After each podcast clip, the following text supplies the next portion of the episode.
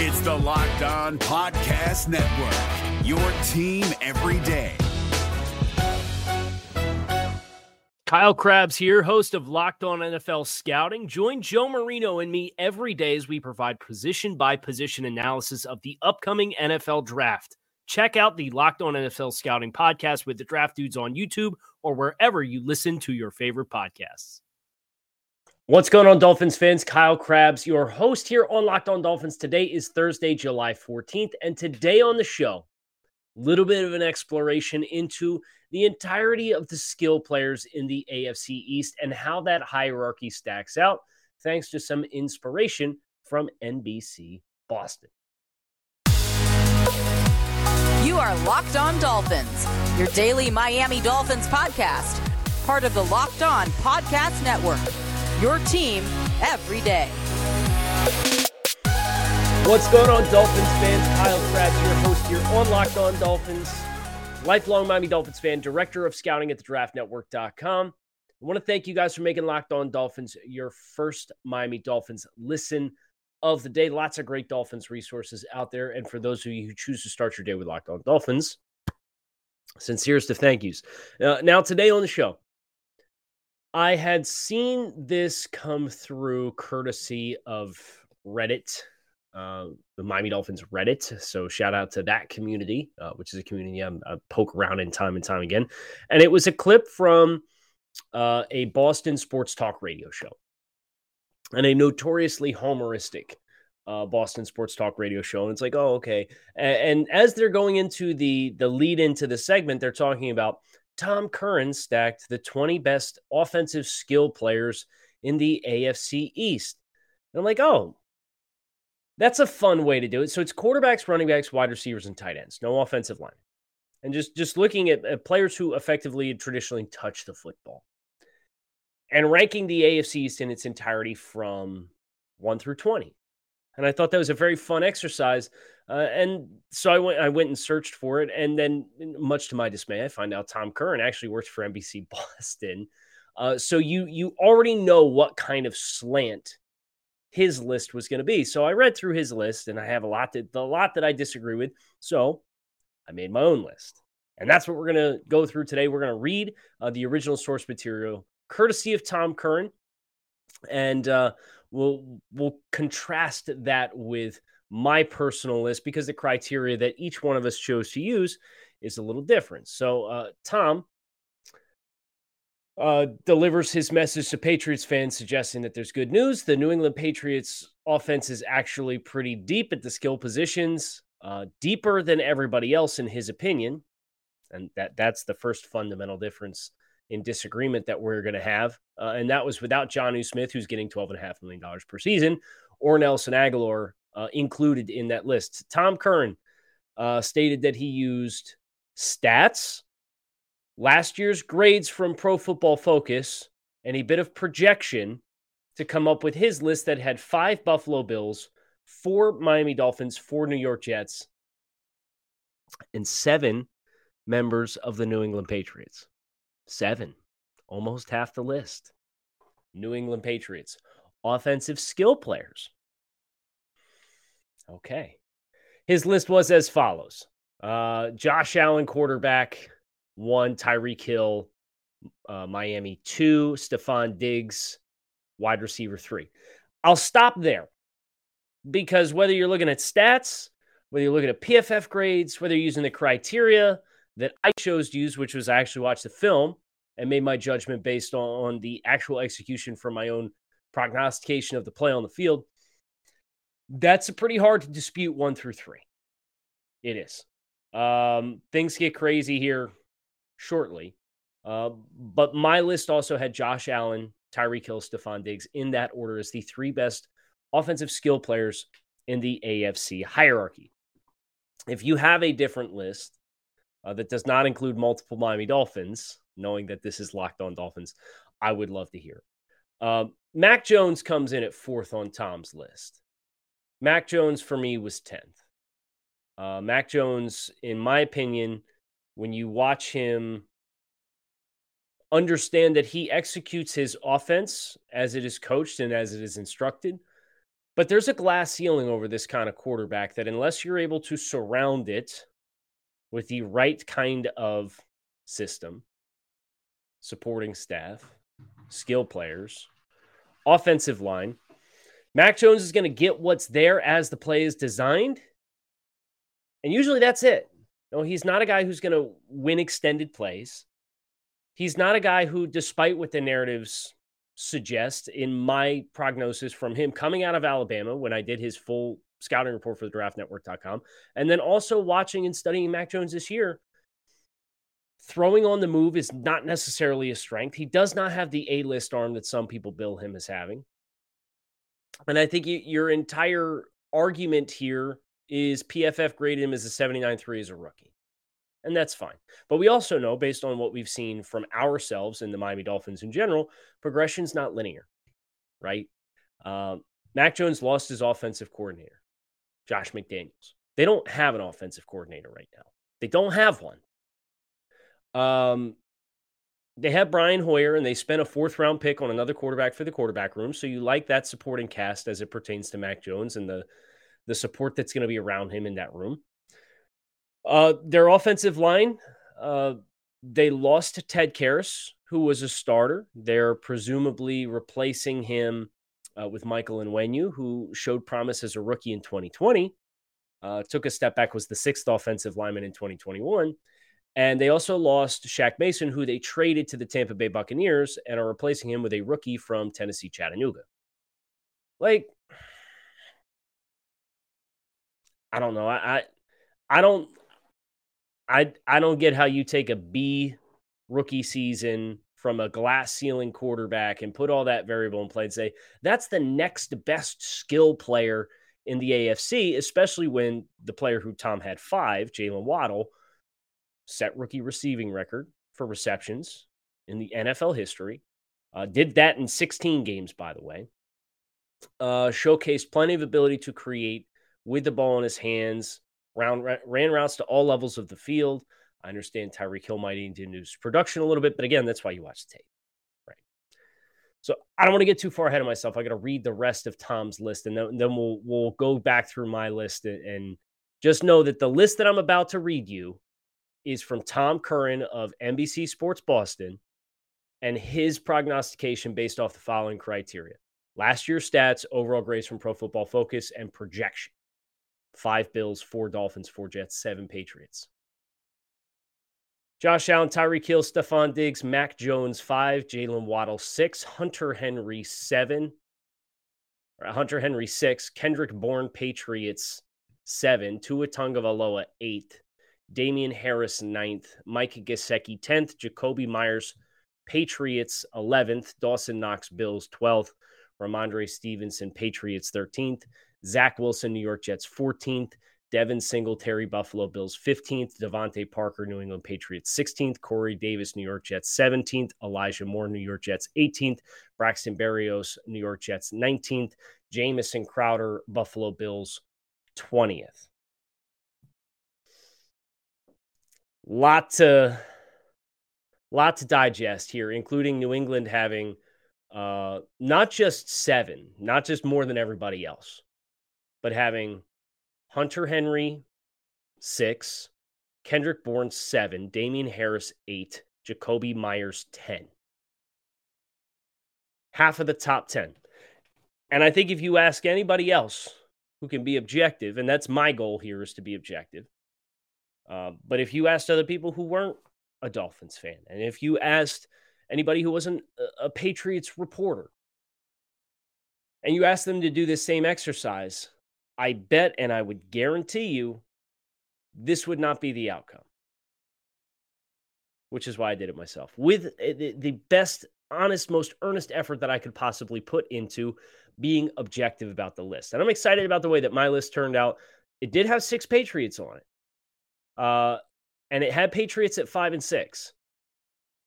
But then the next Patriot was 10. So I had two less players in my 10 than what the original list did had six Patriots, six members of the Miami Dolphins, five members of the Buffalo Bills, three members of the New York Jets. So we're going to get into that next on the show, but not before you guys level with me.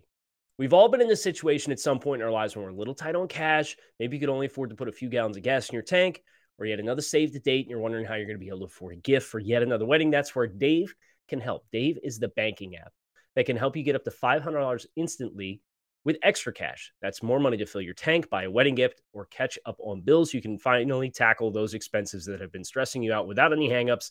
There's no interest, no credit check needed. Millions of people already download the Dave app to get financial relief that they need with extra cash. So if you're in a pinch and need some extra help, download Dave and think of it as a helping hand from future you. Download the Dave app from the Apple uh, the App Store right now. That's D A V E. Sign up for an extra cash account and get up to $500 instantly. For terms and conditions, go to dave.com slash legal. Instant transfer fees apply. Banking provided by Evolve, member FDIC. Future you will thank you. We're driven by the search for better, but when it comes to hiring, the best way to search for a candidate isn't to search at all. Don't search, match with Indeed. 93% of employers agree Indeed delivers the highest quality matches compared to other job sites, according to a recent Indeed survey. And listeners of this show will get a $75 sponsored job credit to get your jobs more visibility at Indeed.com slash podcast. Just go to Indeed.com slash podcast right now and support our show by saying you heard about Indeed on this podcast. Indeed.com slash podcast. Terms and conditions apply. Need to hire? You need Indeed. So, as I said in the first segment, uh, Josh Allen, Tyreek Hill, Stefon Diggs, done. Top three skill players, offensive players who aren't offensive linemen to touch the football. That's that's hard to argue with. Jaylen Waddle is my fourth ranked player. Uh, Jaylen Waddle obviously put up a thousand yards last season, 104 receptions, led the team in receiving touchdowns and the whole the whole deal around Jaylen, the whole perception around Jaylen was, oh well, he never really produced at college. It's like, yes, you got to look at the environment that he was in. You got to understand that he played in four and a half games his final season, and he was hurt for amidst of that, and he was hurt for the game that he came back in in the championship game. But the impact that Jaylen Waddle brings to the field or brought to the field last year and brought to the field at Alabama is the spacing. And, and, this was another thing. If you listen to yesterday's show, this is how football all ties together. This is why I love it. Yesterday's show, I talked about a, a coaching clinic lecture that I was listening to from Brian Ferentz of the University of Iowa, offense coordinator. And he was giving this lecture about running wide zone. And he referenced Dub Maddox, who's another great resource. He's a, high school coach, I think, down in Texas. And he said, Dub Maddox, one of his lines is the offense can only ever dictate two things on any given play. You can only ever dictate two things. You can dictate time and you can dictate spacing. So, time, you can go from a tempo perspective. You can go from a, a speed perspective, your time from, from snap uh, to snap. But you can also offensively dictate time with speed. And you can dictate spacing with alignment. And you can dictate spacing with speed. A lot of the unseen value in players like Jaylen Waddle and Tyreek Hill. And yeah, you need a quarterback who can can command that respect from defenses as well but it's it's the spacing that defenses are going to play you with because they are fearful of the explosive play. Explosive plays are one of the number one ways to flip a game script on its head and consistently score points. Explosive plays. And guys like Tyreek Hill, guys like Jaylen Waddle, they are capable of manufacturing explosive plays. So teams play them in a certain way to prevent that from happening. And what that allows for everybody else offensively on the field is some of the value in Jaylen Waddle. So that's how you get. Some of it's also scheme and play design, but that's how you get 104 catches for 1,015 yards, especially in a Dolphins offense that was as one dimensional as it was last year.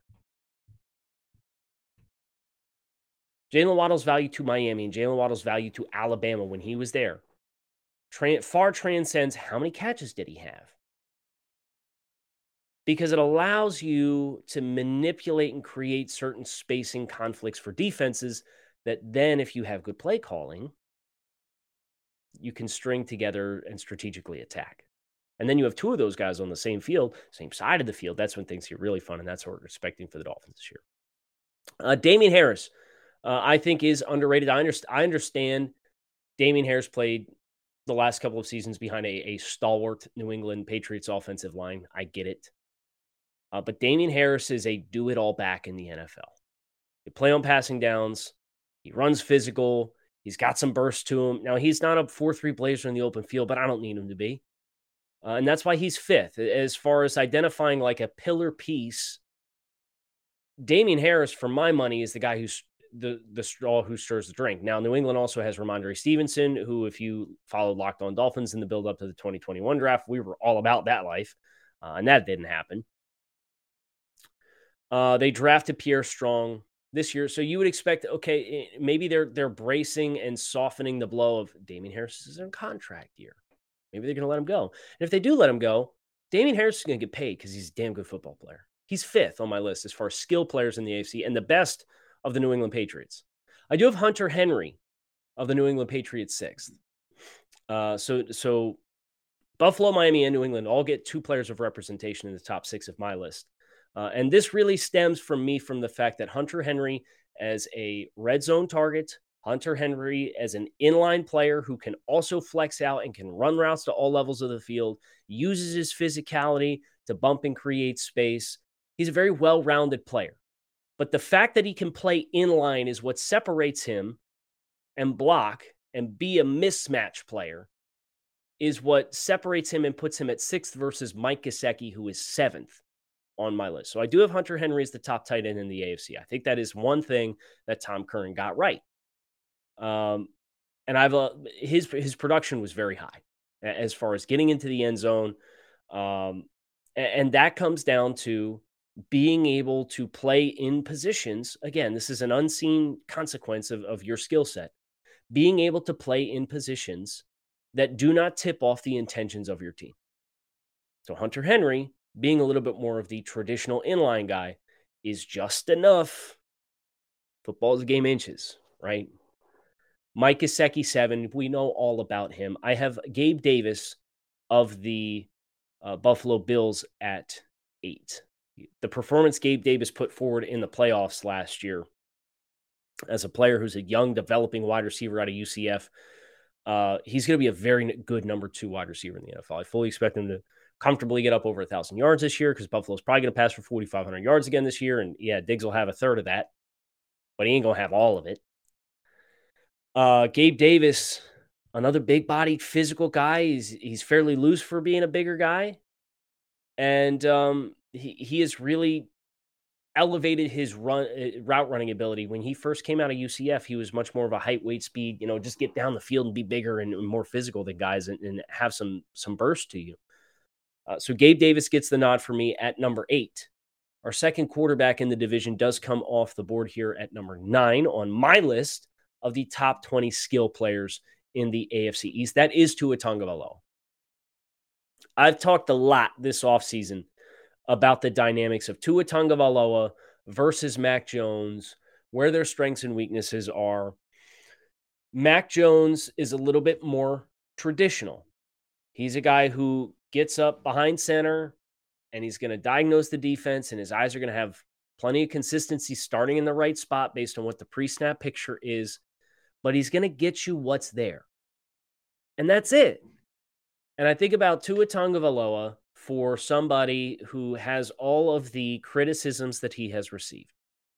And through all of that, he's still very quick footed in the pocket.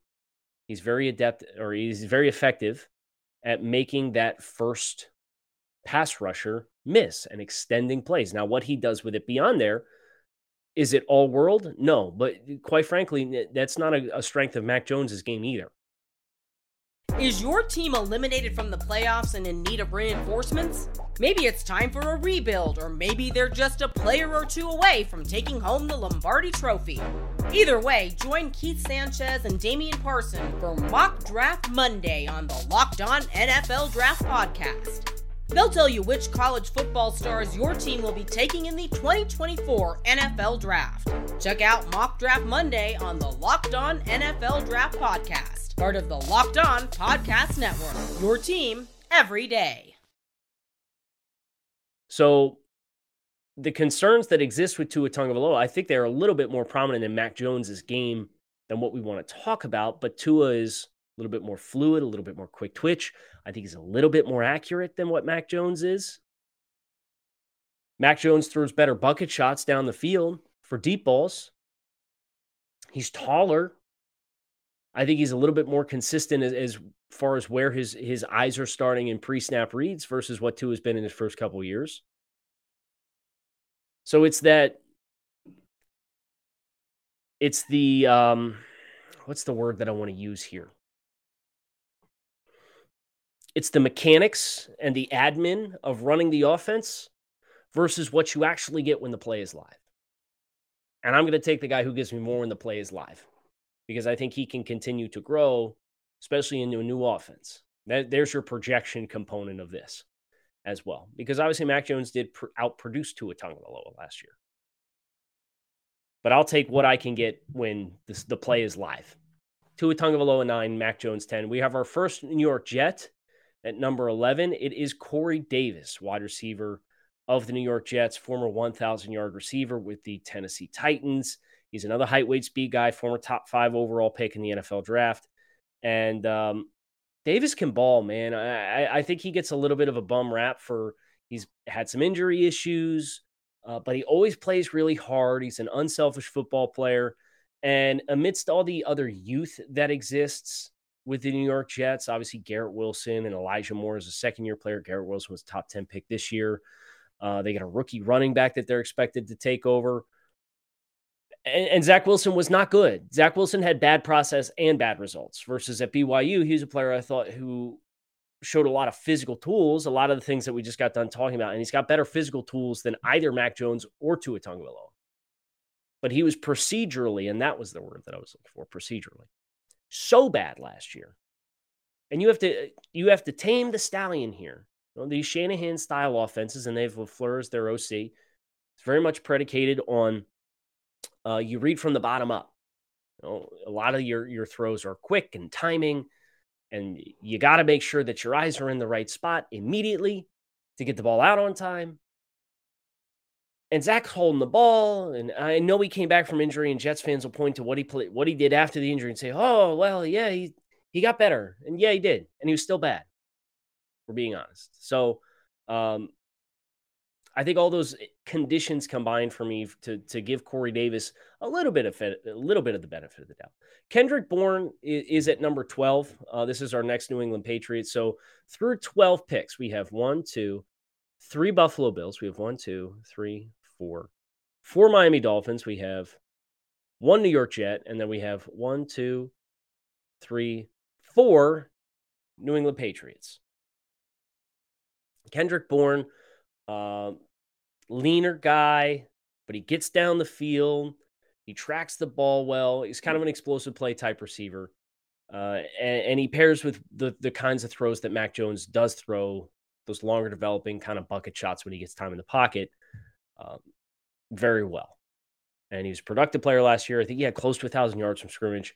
Uh, so I do want to acknowledge Kendrick Bourne as a really good football player and he comes in at 12 on my list, a little bit lower than where he came on Tom Curran's list. Uh, CJ Uzomah, tight end, uh, New York Jets, is at 13. This is our third tight end.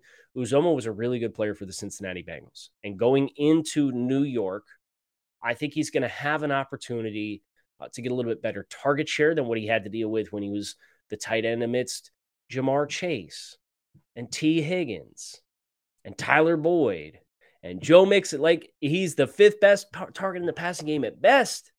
And sure, Breece Hall probably going to get some some targets out of the backfield. Michael Carter's probably going to get some targets out of the backfield. And yeah, you you got three physically talented receivers, but one's a second year player, another one's a third year or a first year player. I think Uzomah's going to get a little bit more run. Uh, Chase Edmonds at 14, Miami Dolphins. the actual rushing production hasn't really jumped off the screen at you, but his ability in the passing game and his ability to be a two way threat, I certainly think warrants a spot on this list. Uh, and he's behind Damien Harris, and that's it. Uh, Devin Singletary from the Bills did not make my list. Um, I think he's his his production is more of a byproduct of teams gearing to stop the pass as heavily as they do in Buffalo, and he's not particularly good in pass protection either. So uh, he did not make my list, and my just missed included Breece Hall, who hasn't played it down yet. Had a hard time putting a guy who has not played it down yet on this list.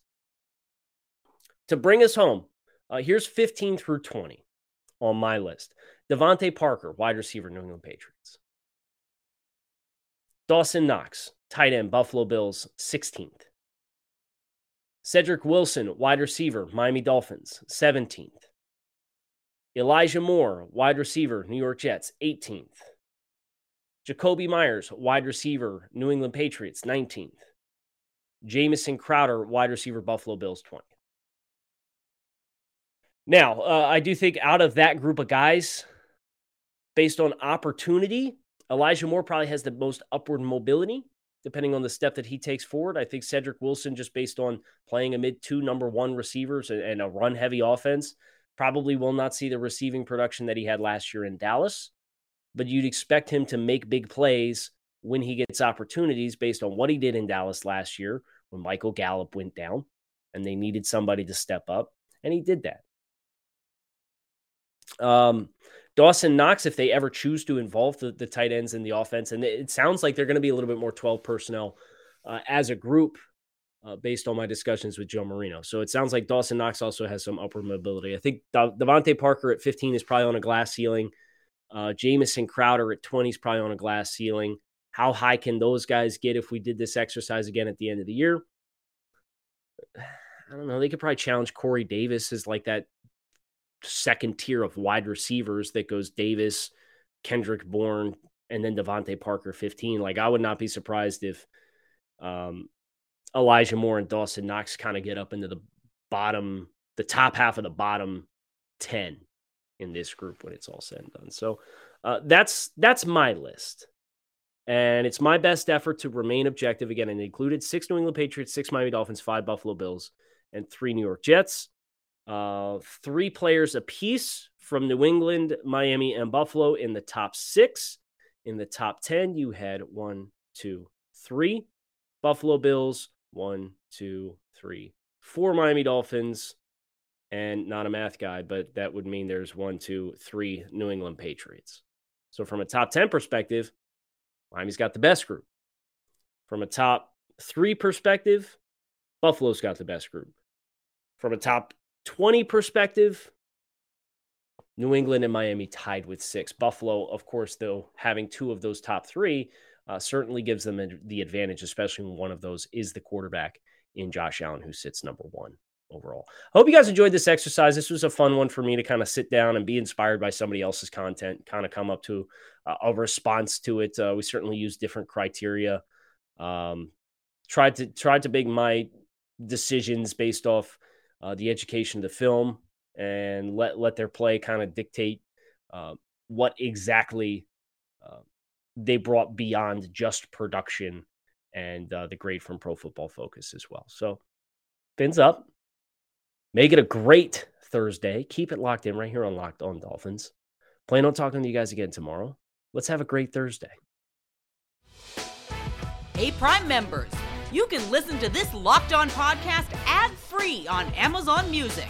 Download the Amazon Music app today. Is your team eliminated from the playoffs and in need of reinforcements? Maybe it's time for a rebuild, or maybe they're just a player or two away from taking home the Lombardi Trophy. Either way, join Keith Sanchez and Damian Parson for Mock Draft Monday on the Locked On NFL Draft Podcast.